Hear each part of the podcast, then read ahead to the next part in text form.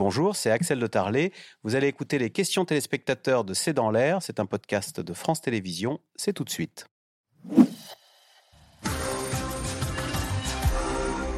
Yves Tréhard, question de Nicolas dans le Bas-Rhin. Le rugby n'est pas encore très médiatisé. Qui peut citer trois ou quatre stars françaises du rugby? Est-ce que d'ailleurs, euh, le problème, c'est qu'il n'est pas peu médiatisé, mais surtout peu, moins starifié, peut-être, le rugby bah, C'est ce qu'on disait, c'est un sport d'équipe, c'est pas, ah c'est pas un sport, même si euh, on, parle évidemment beaucoup d'Antoine Dupont, qui est, qui est, un joueur tout à fait exceptionnel, mais il y a quand même, avant lui, il y a eu des joueurs qui ont marqué l'histoire du rugby. Jean-Pierre Rive, euh, alors parce que c'était un combattant fabuleux, puis alors il avait ce casque d'or, on l'appelle casque d'or, souvenez-vous. Il y a eu Villepreux, il y a eu les frères Spanghero, il y a eu Cambera Béraud, il y a eu des, noms d'ailleurs souvent qui, sonnent euh, du sud-ouest hein, euh, pour beaucoup d'entre eux.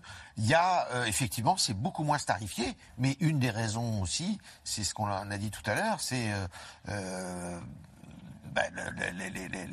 les, salaires, les rémunérations sont pas les mêmes. Ils n'ont pas non plus aussi, ce sont pas des, des, supports, euh, des supports de publicité. Il y a un élément qui est intéressant. Euh, les, footballeurs sont des supports de publicité. Dès que vous êtes un petit peu connu, on gagne plus d'argent avec la pub qu'avec. Bah, euh, vous en gagnez beaucoup en tous les cas. Et donc c'est pas du tout le même univers hein, de ce point de vue. Sur le support de publicitaire, vous avez raison. Et il y a un élément qu'il faut rappeler et qui est, qui, est intéressant à noter. Contractuellement actuellement, euh, auprès de la Fédération française de rugby, les, partenaires, donc les marques, les sponsors qui sont associés à l'équipe de France sur le maillot et, autour du stade, peuvent utiliser l'image des joueurs contractuellement, sauf qu'elles ont l'obligation d'afficher à minima sur chaque campagne publicitaire au moins trois joueurs. On ne peut pas prendre un ah. joueur en particulier et le starifier, comme le fait l'équipe de France de football, ah. avec Mbappé, avec Griezmann et avec la logique d'équipe, quoi. En fait, il s'est imposé, contractuellement, c'est imposé parce que quand vous voyez une pub avec l'équipe de France, vous aurez à minima trois joueurs. On en connaît tous des pubs à la télévision ou dans le métro. Il y a toujours trois joueurs, quatre joueurs, cinq joueurs. L'équipe de France ne met pas en avant une star, donc il n'y a pas de starification, elle met en avant l'équipe. Et après, les conséquences, c'est euh, qui dit moins de stars, moins de capacité à négocier des contrats euh, de partenaires élevés, euh, moins de, de, de, visibilité. Si on fait le comparatif entre un Mbappé et Antoine Dupont, j'imagine, alors je ne suis pas les vérifier, donc je ne pourrais pas vous donner les chiffres, mais j'imagine que sur les réseaux sociaux, Mbappé doit avoir beaucoup plus de, fans et de followers qu'un qu'un Antoine Dupont. Et derrière, les marques, qui viennent dans un but de lucrativité, vont être intéressées par un Ronaldo, un Messi ou un Mbappé qui ont 300 millions de followers Carl-Antoine Dupont qui doit en avoir 10 millions. Et pour les vrais, vrais profanes du rugby, moi j'aime bien parler avec mes amis qui n'y connaissent absolument rien. Je suis même pas sûre que Jean-Pierre Rive leur, euh, leur dise quelque chose. Et, euh, et, ce qui est d'ailleurs assez intéressant dans le rugby, c'est que souvent quand je dis euh, à mes amis qui est le rugbyman le plus connu selon toi, elles me répondent Sébastien Chabal, mm. Mm. qui, sans lui faire offense, n'est pas est plus connu pour son apparence et tous les contrats publicitaires qu'il a pu faire.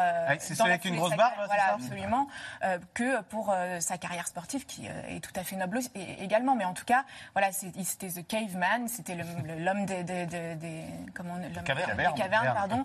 Euh, et il avait, il incarnait un petit peu, voilà, ce, ce rugby très viriliste dont, euh, dont on parlait tout à l'heure. Jean-Philippe Leclerc, question d'Alain. Trouve-t-on des hooligans parmi les supporters de rugby? Quel, quel est quand on va, on assiste à un match de rugby, euh, les téléspectateurs, est-ce qu'il y a des virages, des ultras Non, en fait, il peut y avoir de la violence dans les, dans les, dans les publics de rugby. Hein, on l'a vu à tous les niveaux. il peut y avoir des bagarres. Après, il n'y a pas de violence euh, et de groupes violents organisés comme on peut trouver euh, dans, le, dans le football par exemple. Euh, c'est compliqué. Après, par exemple, en Suède, il y a des hooligans en hockey sur glace. Mm. voilà. Donc, Canada aussi euh, au basket euh, en Grèce, ça peut être euh, ça peut être très chaud. Donc c'est pas ce le sport de voyous joué par des gentlemen. pas le football qui attire absolument tous les pires. Hein. Ils peuvent être aussi ailleurs, mais il y a un code. Au, rugby, au rugby, on peut avoir des bagarres parce que parce que ça picole pas mal, parce qu'il y a des, des rivalités de, de, clochers, parce que sociologie en fait. Donc il y a des, des bagarres sur le terrain très spectaculaires et dans les tribunes et des fois des bagarres entre les joueurs et il y avait eu deux heures après les matchs dans les, dans les rues de Cardiff c'est pas très intelligent non plus. Faut pas, faut, pas, pas glorifier, le, fan de rugby, le supporter de rugby. euh, Yves Tréhard, Gaëtan dans le Lot. Emmanuel Macron espère-t-il un effet Coupe du Monde? Tous les hommes politiques et toutes les femmes politiques euh, essayent Rendez-vous fier, a-t-il dit. Mais bien sûr, mais euh, je vous dis, aujourd'hui, il y a une captation du, du sport par les, le personnel politique. C'est pas uniquement vrai en France, c'est vrai partout dans le monde. Le sport est un phénomène euh, énorme aujourd'hui. Rendez-vous compte, la médiatisation, la starification de ceux qui le pratiquent et de ceux qui le rendent, qui le rendent spectaculaire. Donc le, les hommes et les femmes politiques surfent, si vous me permettez cette expression, là-dessus on peut pas leur en faire le reproche parce que c'est vrai que néanmoins, une, par exemple, on va prendre cette équipe de, de, de, rugby là qui fait rêver quand même. Elle est magnifique cette équipe de rugby. Si elle gagne et même si elle va, disons, si elle va loin dans la compétition, elle va porter le pays. Ça va être des soirées extraordinaires entre amis, entre copains, euh, euh, la fête dans les rues. Euh, on, on, va pas critiquer ça. Pourquoi on le critiquerait? Ça serait ridicule. Jean-Philippe Leclerc, on se souvient que Jacques Chirac avait bénéficié de l'effet Coupe du Monde de football lui-même qui ne s'intéressait absolument pas. Éphémère. Il, il connaissait même pas le nom des joueurs. Voilà, il connaissait pas le nom des joueurs, on le voyait euh, dire n'importe quoi. Euh, vous avez interrogé Emmanuel Macron pour euh, l'équipe. Il vous a paru être. Il s'intéresse, il connaît, il connaît un peu le, le rugby. c'est oui, euh, enfin, il a une partie de sa famille qui vient des, Pyrénées, donc, euh, euh, il m'a parlé du stade Bagnéret, donc c'est quand même une belle rêve, comme on dit dans le monde du, rugby. donc il s'intéresse, il a pratiqué le tennis, il a un peu joué au football aussi. Après, je pense qu'il a eu très tôt conscience que le, sport serait un élément important de ces deux mandats, avec les Jeux Olympiques, avec la Coupe du Monde, et, et c'est vrai que il, est, il, est, très investi dans le, dans le sport. Alors après, des fois de façon un peu excessive, hein, on lui a beaucoup reproché d'être allé consoler Mbappé sur la pelouse. Un peu trop, il voulait être tranquille. la finale de, la Coupe du Monde euh, perdue. Euh, donc voilà, donc il est, il est très euh, enthousiaste. Et souvent, il fait des discours beaucoup trop longs aux joueurs avant les, les, les, finales de, top 14 en particulier.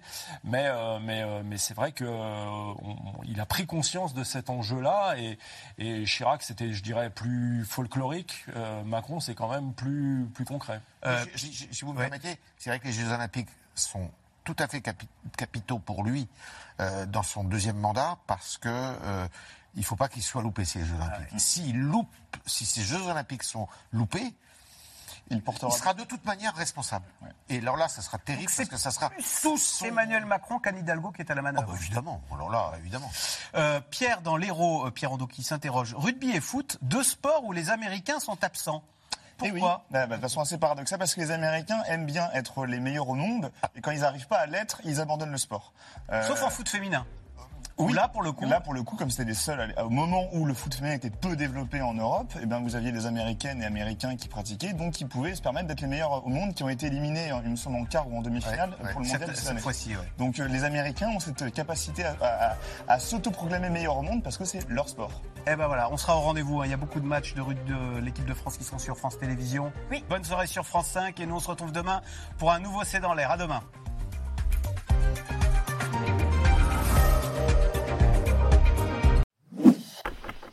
Merci d'avoir écouté C'est dans l'air. Comme vous le savez, vous pouvez désormais écouter l'intégrale, mais aussi l'invité ou vos questions à nos experts. Tous ces podcasts sont disponibles gratuitement sur toutes les plateformes de streaming audio. Et pour le replay vidéo, c'est sur France.tv, bien évidemment. À bientôt.